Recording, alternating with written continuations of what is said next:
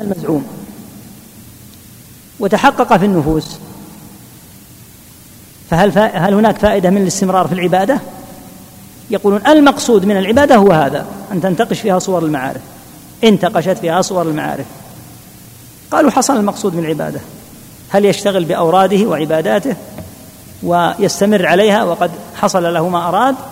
سيأتي أنهم صاروا صنفين في هذا. نعم.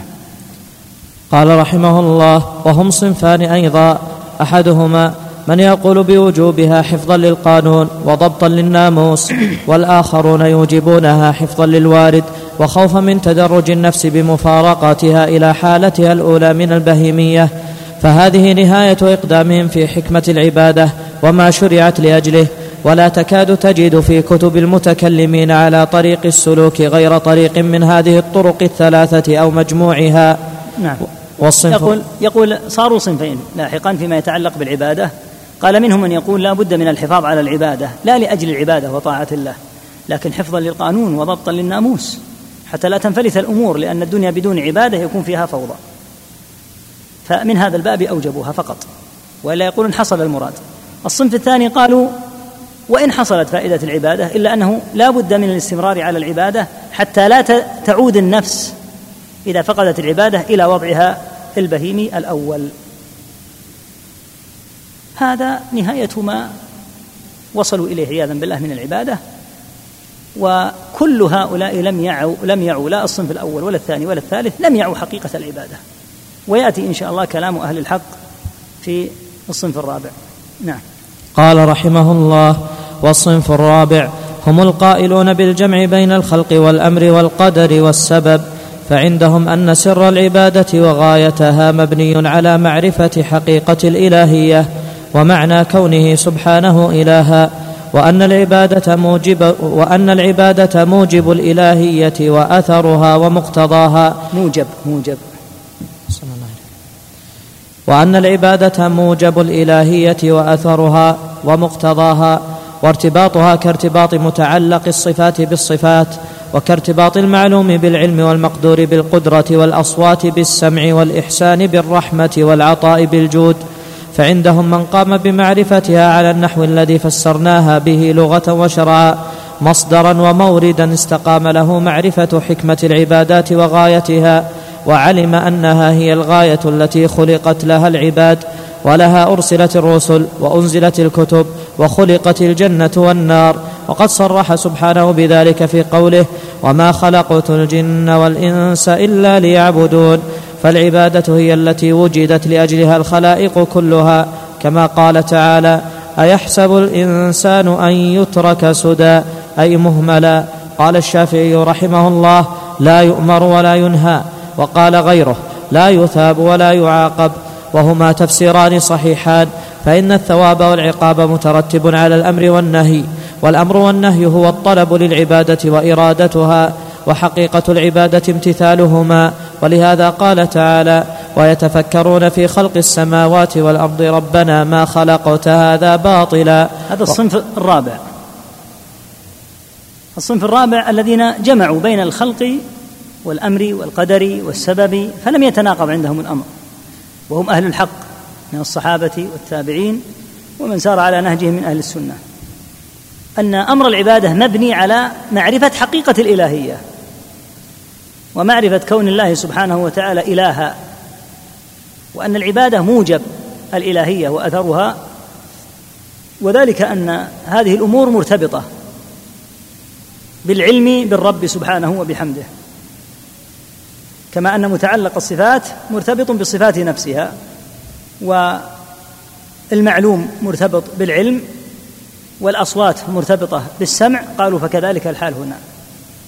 فمن عرف العبادة على النحو الذي ذكرناه في السابق من جهة حقيقتها وشروط صحتها ونحو ذلك استطاع أن يعي معرفة وفائدة العبادة. وذلك أن العبادة كما تقدم هي التي لأجلها أنزل الله الكتب ولأجلها تعالى أرسل الرسل وبين سبحانه المقصود بالعبادة في القرآن. فقال وما خلقت الجن والإنس إلا ليعبدون. فالمراد من خلق الجن والإنس هي أن يعبدوه سبحانه وتعالى. ولأجل ذلك وجدت الخلائق. ولهذا قال تعالى كما تقدم في الآية أيحسب الإنسان أن يترك سدى؟ قال الشافعي لا يؤمر ولا ينهى. وقال غيره معطلا لا يثاب ولا يعاقب. تقدم أن الله نزه نفسه عن ذلك وأن الله سبحانه خلق الخلق لعبادته وأن الآخرة يقيمها سبحانه ليجازي العابد على إحسانه ويعاقب الخارج عن العبادة على قدر إساءته وخروجه عن أمر ربه تعالى. فالثواب والعقاب مترتب على الأمر والنهي. ولهذا قال سبحانه وتعالى كما سيأتي في الآيات ويتفكرون في خلق السماوات والأرض ربنا ما خلقت هذا باطلا. وما خلق الله السماوات والأرض والجن والإنس إلا ليعبد. والعبادة هي الحكمة التي لأجلها خلق الله عز وجل الخلق. ولأجل ذلك أرسل الله الرسل عليهم الصلاة والسلام وأنزل الكتب سبحانه. فكيف يقال لا تعرف فائدة العبادة؟ فائدة العبادة ظاهرة وجلية والمقصود من وجود الإنسان وإمداده بالسمع والبصر ونحو ذلك من هذه النعم هي أن يعبد الله سبحانه وتعالى ويحقق الحكمة التي أمره الله عز وجل بها. فينتفع العبد دينا ودنيا وأخرى فينتفع في دنياه وينضبط وضع دنياه. وينتفع في الآخرة بالجزاء من ربه تعالى على إحسانه. نعم. قال رحمه الله وقال تعالى وما خلقنا السماوات والأرض وما بينهما إلا بالحق وخلق الله السماوات والأرض بالحق ولتجزى كل نفس بما كسبت فأخبر الله تعالى أنه خلق السماوات والأرض بالحق المتضمن أمره ونهيه وثوابه وعقابه فإذا كانت السماوات والأرض إنما خلقت لهذا وهو غاية الخلق فكيف يقال إنه لا غاية له ولا حكمة مقصودة؟ أو إن ذلك لمجرد استئجار العمال حتى لا يتكدر عليهم الثواب بالمنة أو لمجرد استعداد النفوس للمعارف العقلية وارتياضا لمخالفة العوائد. وإذا تأمل اللبيب الفرق بين هذه الأقوال وبين ما دل عليه صريح الوحي علم أن الله تعالى خلق الخلق لعبادته الجامعة علم أن الله تعالى خلق الخلق لعبادته الجامعة لكمال محبته مع الخضوع له والانقياد لأمره فأصل العبادة محبة الله بل إفراده تعالى بالمحبة فلا يحب معه سواه وإنما يح وإنما يحب ما وإنما يحب ما يحب. صلى الله عليه وإنما يحب ما يحبه لأجله وفيه كما يحب أنبياءه ورسله وملائكته لأن محبتهم من تمام محبته وليست كمحبة من اتخذ من دونه أندادا يحبهم كحبه. وإذا كانت المحبة له هي حقيقة عبوديته وسرها فهي إنما تتحقق باتباع أمره واجتناب نهيه. فعند اتباع الأمر والنهي تتبين حقيقة العبودية والمحبة. نعم ذكر أن المحبة الأصل هو حب الله عز وجل. وكل محبة محمودة تعود إلى حب الله. بما في ذلك محبة الأنبياء والرسل عليهم الصلاة والسلام فإنهم يحبون لأجل الله سبحانه وتعالى. ومحبة المؤمنين بعضهم لبعض أيضا يحب المؤمن لأجل الله ولهذا سميت المحبة في الله والمحبة لله أي لأجل الله لأن أصل الحب هو لله عز وجل. وكل محبة محمودة فإنها ترجع إلى محبة الله كما تحب الأنبياء لأنهم أنبياء الله والملائكة لأنهم جند الله والمطيعون لأمره وأهل وأهل الإيمان لأنهم الذين أطاعوا الله وهكذا. فأصل المحبة المحمودة فأصل المحبة هي محبة الله وكل محبة محمود محمودة فإنها راجعة إليها. نعم. قال رحمه الله ولهذا جعل سبحانه اتباع رسوله صلى الله عليه وسلم علما عليها وشاهدا لها كما قال تعالى قل إن كنتم تحبون الله فاتبعوني يحببكم الله فجعل اتباع رسوله مشروطا بمحبتهم لله تعالى وشرطا لمحبة الله لهم ووجود المشروط بدون تحقق شرطه ممتنع فعلم انتفاء المحب فعلم انتقاء المحبة عند انتفاء. صلى الله عليه فعلم انتفاء المحبة عند انتفاء المتابعة للرسول فلا يكفي ذلك حتى يكون الله ورسوله أحب إليه مما سواهما. ومتى كان عنده شيء أحب إليه منهما فهو الإشراك الذي لا يغفره. قال تعالى قل إن كان آباؤكم وأبناؤكم وإخوانكم وأزواجكم وعشيرتكم وعشيرتكم وأموال اقترفتموها وتجارة تخشون كسادها وتجارة تخشون كسادها ومساكن ترضونها أحب إليكم من الله ورسوله.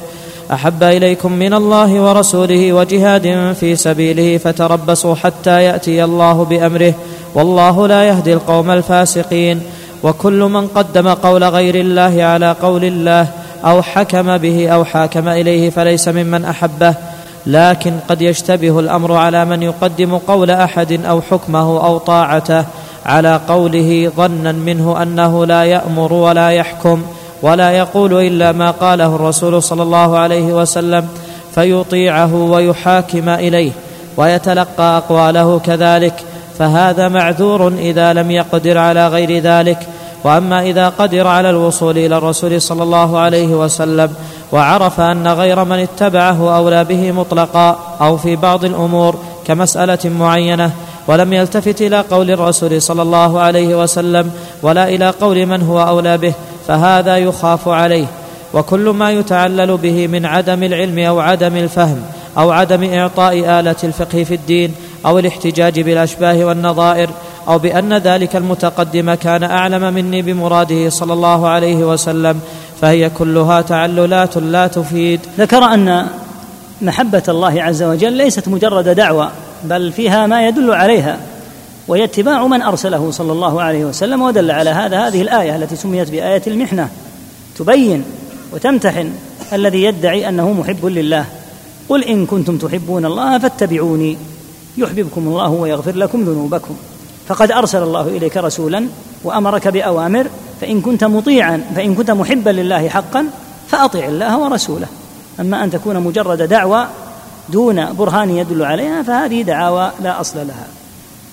بين بعد ذلك أن محبة الله يجب أن تكون مقدمة على كل شيء حتى على النفس. كما قال عليه الصلاة والسلام والذي نفسي بيده أن محبة الله ورسوله تكون مقدمة على كل شيء. قال والذي نفسي بيده لا يؤمن أحدكم حتى أكون أحب إليه من ولده ووالده. حتى أكون أحب إليه من نفسه. فقال عمر رضي الله عنه يا رسول الله أنت أحب إلي أحب إلي من كل شيء إلا من نفسي. قال لا يا عمر حتى أكون أحب إليك من نفسك. قال يا رسول الله والذي بعثك بالحق لانت أحب إلي من نفسي. الآن فقال عليه الصلاة والسلام الآن يا عمر. فالواجب أن يحب الله عز وجل محبة لا يعدلها شيء. وبعد محبة الله تأتي محبة نبي الله صلى الله عليه وسلم وتقدم حتى على النفس وعلى مشتهياتها وعلى ما ذكر الله تعالى في الآية من الآباء والمساكن والمواطن وغيرها. تقدم محبة الله تبارك وتعالى على كل ما سواها. ومن البراهين على حب الله ورسوله أن يقدم قول الله وقول رسوله صلى الله عليه وسلم على قول كل أحد وأن لا يقدم عليهما قول أحد من الناس لكن أشار إلى أمر وهو أن بعض الناس قد يشتبه عليه الأمر فلا يتبين فيكون جاهلا. ويظن أن من قدم قوله أو قدم حكمه أو طاعته يظن أنه لا يمكن أن يأمر إلا بأمر الله وأمر رسوله صلى الله عليه وسلم. فأطاعه وح... يرحمك الله. فأطاعه وحاكم إليه وتلقى عنه. ظنا منه أنه إنما يأمره بأمر الله ورسوله. فإن كان جاهلا فهذا حده ومنتهاه. لكن إذا قدر على الوصول إلى الحق ومعرفة قول النبي صلى الله عليه وسلم في المسألة ومع ذلك أحسن الظن بأقوال الناس فإنه لا يعذر. فلو قال إن من اتبعته وقدمت قوله هو أعلم مني برسول الله صلى الله عليه وسلم. أو قال أنا لا أستطيع الفهم ولا العلم ولم أعطى الآلة التي أفهم من خلالها. أو قال ثمة أشباه ونظائر يصعب التمييز فيها. فكل هذا لا اعتبار له. إذا تمكن من طلب العلم ومعرفة قول النبي صلى الله عليه وسلم أخذ به وترك قول كل أحد خالفه. نعم. قال رحمه الله هذا مع الإقرار بجواز الخطأ على غير المعصوم إلا أن ينازع في هذه القاعدة فتسقط مكالمته وهذا هو داخل تحت الوعيد فإن استحل مع ذلك ثلب من خالفه وقرض عرضه ودينه بلسانه أو انتقل من هذا إلى عقوبته أو السعي في أذاه فهو من الظلمة المعتدين ونواب المفسدين. نعم يجب أن تكون مسألة متفقا عليها وأن كل أحد يمكن أن يقع منه الخطأ من المتبوعين ومن أهل العلم. يقول فإن قال لا من أتبعه لا يمكن أن يقع منه الخطا يقول سقطت مكالمته. يعني خرج عن مناقشة العقلاء ودخل في نوع من أنواع التعدي.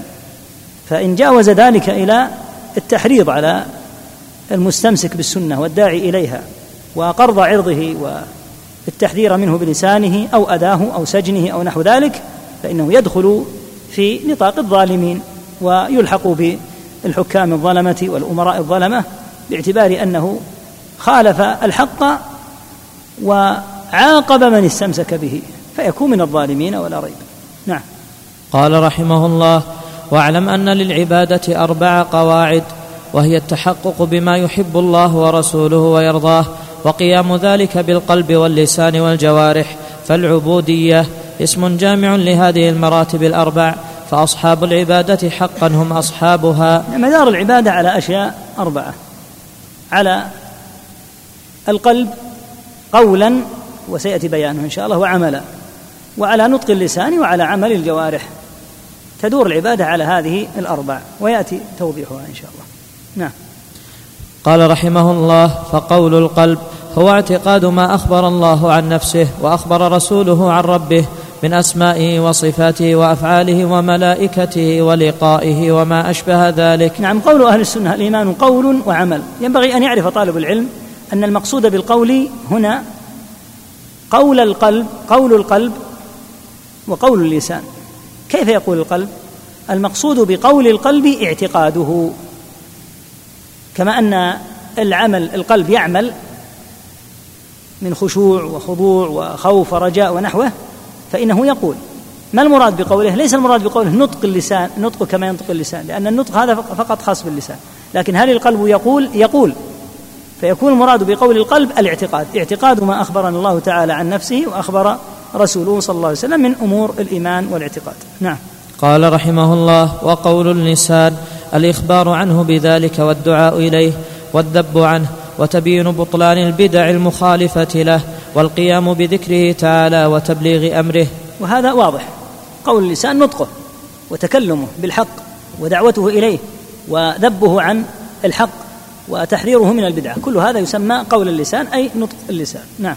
وعمل القلب كالمحبة له والتوكل عليه والإنابة والخوف والرجاء والإخلاص والصبر على أوامره ونواهيه وأقداره والرضا به وله وعنه والموالاة فيه والمعاداة فيه والإخبات إليه والطمأنينة به ونحو ذلك من أعمال القلوب التي فرضها آكد من فرض أعمال الجوارح ومستحبها أحب إلى الله تعالى من مستحب أعمال الجوارح. تكلم عن أعمال القلوب. يصلي هذا ويصلي هذا صلاة واحدة في صف واحد. وبين الاثنين كما بين السماء والأرض لماذا؟ كلاهما يركع كلاهما يرفع كلاهما يسجد كلاهما كبر مع الإمام. حتى سلم. ما الفرق بينهما؟ الفرق في عمل القلب وحضور القلب. فالعمل في الظاهر قد يتشابه لكن الأمر في عمل القلب من خضوعه وخوفه ورجائه ومحبته هذه الفرق فيها عظيم جدا. ولهذا تلاحظ الفرق بين صلاتك إذا صليت أنت بنفسك ساهيا وبينما إذا صليت مستحضرا. نفس الركوع الذي ركعته في تلك الصلاة والسجود والقيام هو نفسه الذي فعلته في الصلاة الأخرى. ما الفرق؟ الفرق القلب. عمل القلب وحضوره وخضوعه وخشوعه فأعمال القلوب لها شأن عظيم جدا والفرق فيها فرق هائل وكبير بين الناس. نعم.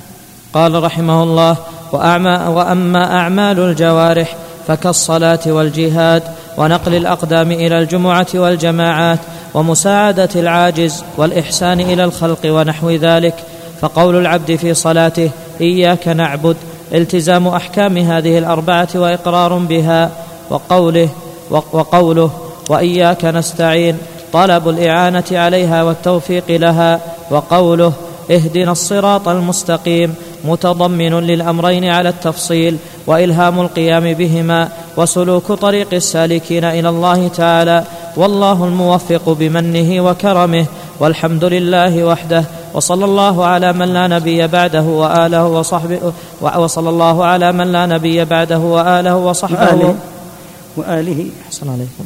وصلى الله على من لا نبي بعده وآله وصحبه ووارثه وحزبه. تم الكتاب بعون الله الملك الوهاب. رحمه الله واجزل له المثوبة. آخر المواضع هو أعمال الجوارح وهي واضحة. أعمال الجوارح كثير. أمر يعني كثيرة. أعمال الجوارح كالصلاة والجهاد ونقل الأقدام في طاعة الله هذه هي أعمال الجوارح المعروفة وهي جلية وبذلك نكون انتهينا بحمد الله من الكتاب. والكتاب لا يحتمل الحقيقة ستة أيام لأنه قصير ومختصر. وأيضا عندي الحقيقة اليوم شغل شاغل فوافق هذا هذا لعلنا نقرأ الأسئلة ولعل الإخوة يعفونني بعد الدرس من الأسئلة الشفوية لأني سأذهب إلى عمل مهم لازم الآن فلعلي أقرأ الأسئلة وأكتفي بها إن شاء الله. يقول ما المقصود بحقيقة العبادة وأصول العبادة؟ وأن العبادة متضمنة. كل هذا يا أخي شرح. كل هذا شرح في الكتاب. يسأل عن المشيئة الكونية والدينية في باب القدر وكفر الكافر من أي نوع؟ الإرادة إما أن تكون إرادة شرعية وإما أن تكون إرادة قدرية. الإرادة القدرية هي العامة التي لا يمكن أن يخرج شيء من مقتضاها. أما الإرادة القدرية فهي ما أمرك الله تعالى به ونهاك عنه. فإن التزمته فقد التزمت أمرا شرعيا. وإذا كففت عن المحرم كففت عنه ودخلت في نطاق الأمر الشرعي. فتكون في المراد الشرعي. أما الإرادة العامة فتشمل هذا وغيره. يتكلم عن الذي يسرح في الصلاة. الله المستعان من يسلم من هذا لكن يسعى المسلم إذا حصل له مثل هذا أن يعود مرة أخرى وأن يكابد الشيطان قدر ما يستطيع لعل الله أن يعينه وإلا هذا أمر لا يكاد يسلم منه أحد. الأخ يقول تعريف الجبرية الخالصة والمتوسطة. الجبرية هم الذين ينفون أن يكون للعبد مشيئة وقدرة وفعل وهم نوعان. من ينفي أصل استطاعة العبد وهم الجبرية الخالصة كالجهم وأتباعه. والقسم الثاني من يثبتون استطاعة غير قدرة غير مؤثرة. يقول له قدرة. نقول طيب هذا حسن. يقول لكن غير مؤثرة. ما الفائدة؟ إذا كانت قدرة غير مؤثرة فالواقع أنكم كإخوانكم من الجبرية الغلاة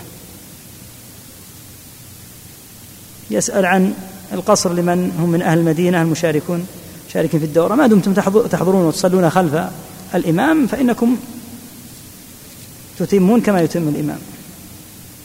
يقول كثير من الدول يعظمون بعض الفلاسفة والملاحدة أمثال ابن سينا ويعدونه من علماء الإسلام.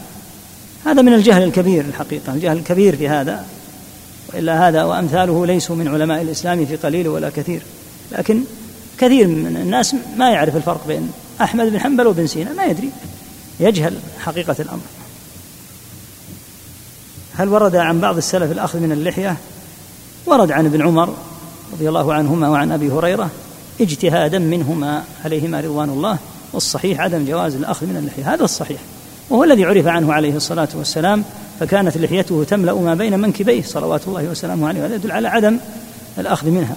ولا يوجد حديث صحيح عنه عليه الصلاة والسلام بأخذه من آه، اللحية لا مما ذكر ابن عمر رضي الله عنه ما زاد عن القبضة فكان ابن عمر رضي الله عنهما يأخذ اللحية هكذا ويقص ما زاد عن القبضة في الحج في الحج فقط. وكثير ممن يحتج بفعل ابن عمر جاوز فعل ابن عمر بكثير فيقول دليل فعل ابن عمر ثم يزيد حتى إنه لا يبقى له إلا شعرات قليلة ويقول ابن عمر أنت لم تفعل فعل ابن عمر. حتى تحتج بفعل ابن عمر. والصحيح أن هذا من اجتهاده رضي الله عنه وأن الأمر كما قال عليه الصلاة والسلام اعفوا في اللحى. أعفوها أتركوها. ليس معناها ترك بعضها. إذا قيل أعفها فإنك لا تتعرض لها.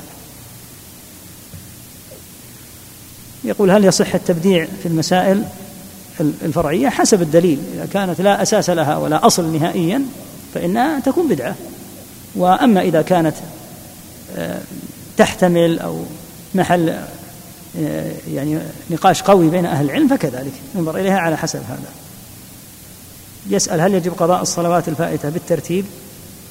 نعم تقضى الصلوات بالترتيب كما حصل للنبي صلى الله عليه وسلم يوم الخندق لما قال شغلونا عن الصلاة الوسطى صلاة العصر فكانوا شغلوا النبي عليه الصلاة والسلام فحتى غابت الشمس فصلى العصر ثم المغرب عليه الصلاة والسلام.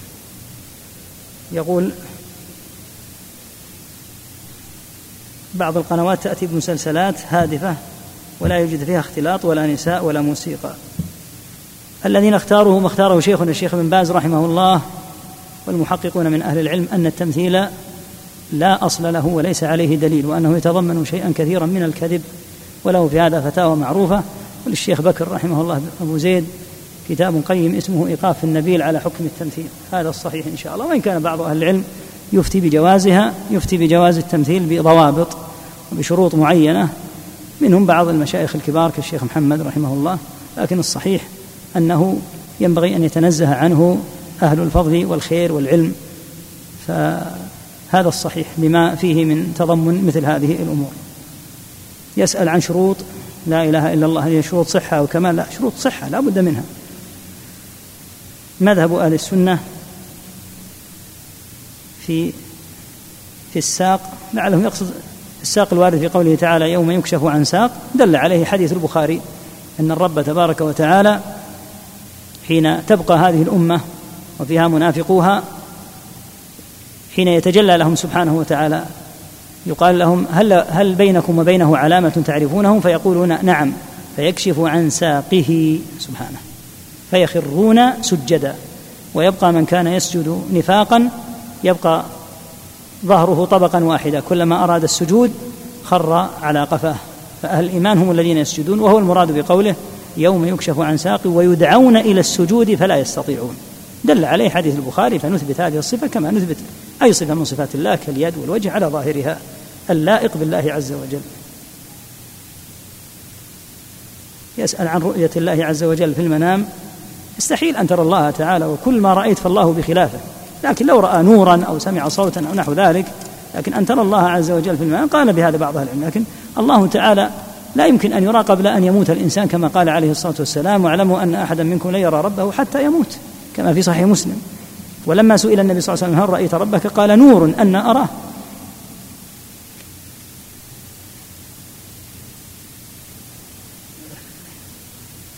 يقول المرأة هل يجوز أن تقول الله يجمعنا مع الرسول؟ المؤمنون كلهم نسأل الله يجمعنا وإياكم ووالدينا ومشايخنا. المؤمنون كلهم والمؤمنات يجتمعون في الجنة. الله أكبر. يسأل عن بعض الفروق بين الخوف والخشية.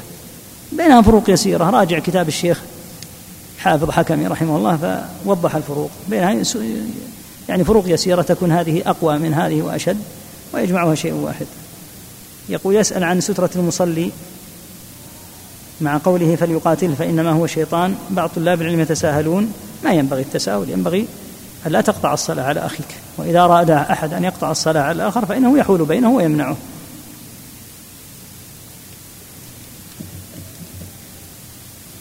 يسأل عن تقبيل رأس الواحد من أهل العلم أو كبار السن. احتراما لا بأس هذا شيء طيب إن شاء الله تعالى. ما فيه إشكال نوع من التقدير وليس فيه مذلة من يقبل الرأس لا إشكال فيه إن شاء الله. يقول هل يجوز للإنسان أن يزكي نفسه ويدعي أنه سلفي؟ وهل الإنسان إذا قال أنه سلفي يكون تزكية؟ ما يكون هذا تزكية إن شاء الله. يعني كان يقول أنا من أهل السنة والجماعة يعني ليس من أهل البدع. لكن تزكية النفس لا تصلح. لكن أن يقول إني من أهل السنة أنا على طريقة السلف ما في هذا. هذا كما أن الإنسان يقول أنا من أهل الإسلام أنا من أهل السنة. ما يسمى هذا تزكية ممنوعة. لكن هذا تعريف. يقول هل تجب محبة كل الأنبياء؟ وهل سب من سب نبيا من الأنبياء كمن سبه صلى الله عليه وسلم؟ نعم يجب محبة جميع الأنبياء كلهم عليهم صلاة الله وسلامه أجمعين. ومن سب نبيا فحكمه حكم من سب الرسول صلى الله عليه وسلم. يسأل عن الشوارب وطريقة يعني ما يتعلق بها كما قال عليه الصلاة والسلام قص الشوارب تقص لا تترك.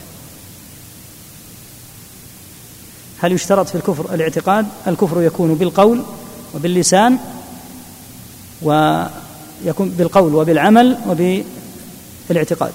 فمن كفر وسجد لغير الله مثلا غير مكره نقول هذا كفر.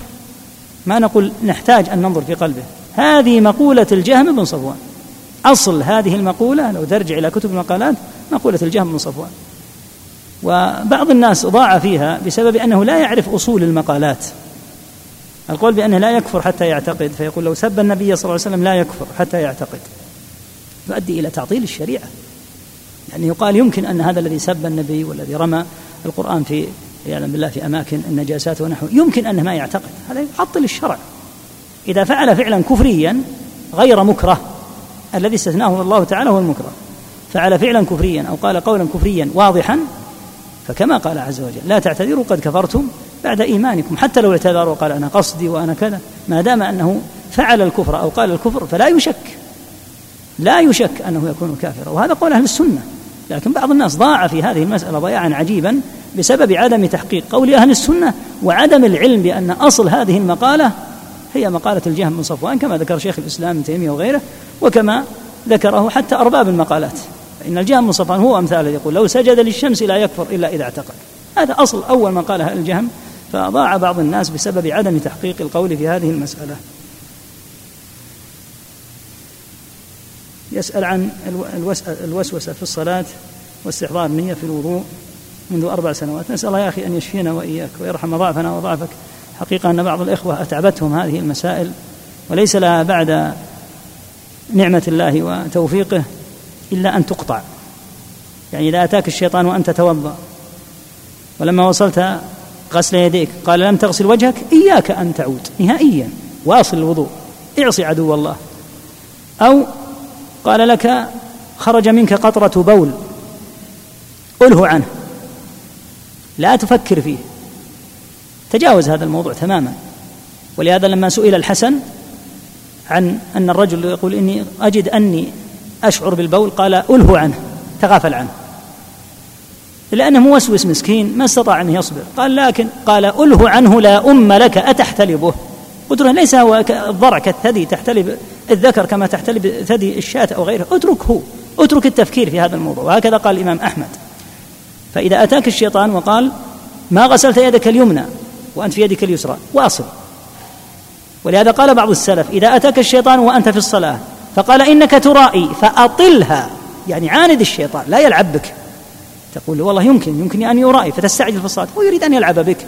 ولهذا قال إبراهيم رحمه الله تعالى أول الوسوسة في الوضوء. يعني أول ما يبدأ في الوضوء أطعته ينقلك للصلاة. كبرت؟ قرأت الفاتحة؟ قال ما كبرت. فتجد المسكين يكبر. الله أكبر. ثم يقرأ الفاتحة؟ الذين من حوله يسمعون كبر سبع أو عشر مرات. ثم يقول الله أكبر. يستمر المسكين في حال يرثى لها ولهذا يجدون عنة وشدة بمجرد أن يسمع الأذان يبدأ يتضايق لا بغضا للصلاة لكن يعلم أن وراءه وقتا طويلا سيتوضأ ثم يتوضأ ثم يتوضأ وربما خرج الناس من الصلاة والمسكين يتوضأ. نسأل الله أن يشفيهم ويرحم ضعفهم. لكن ليس بعد توفيق الله ومعونته مثل العزيمة. اعزم اترك عنك هذا الكلام الفارغ والوسوسة. الشيطان لا يمكن ينصحك. يعني أترى الشيطان يريد أن ينصحك وينبهك على أمر في الوضوء؟ مستحيل هذا الأمر. إذا اترك الأمر تماما اقطعه. لهذا قال السلف أله عنه. فأترك عنك هذا واعزم. قد تجد صعوبة. تقول أنا أشعر أني الآن ذاهب إلى المسجد وأنا متنجس. لا شأن لك. اترك هذا. ولهذا قال بعض السلف إن الذي يشعر أنه يعني ممن هو من هذا القبيل. يقول أنا أشعر بالبلل في ثيابي الداخلية. قالوا إذا أراد أن يتوضأ ماذا يفعل؟ يأخذ بعض الماء فيلقيها على سراويله الداخلية. فإذا قال الشيطان أحسست الآن ببلل يقول هذا من الماء الذي سكبته حتى ينقطع تدريبا على هذا الأمر. فالحاصل الإنسان يترك عنه هذا ويقطعه.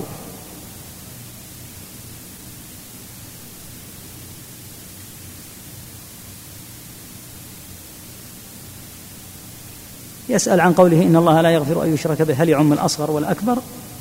بعض أهل العلم يرى ذلك يرى أنه يعمه جميعا وأنا أستميحكم عذرا لما ذكرت لكم من شغال والله أعلم وصلى الله وسلم على نبينا محمد وآله وصحبه.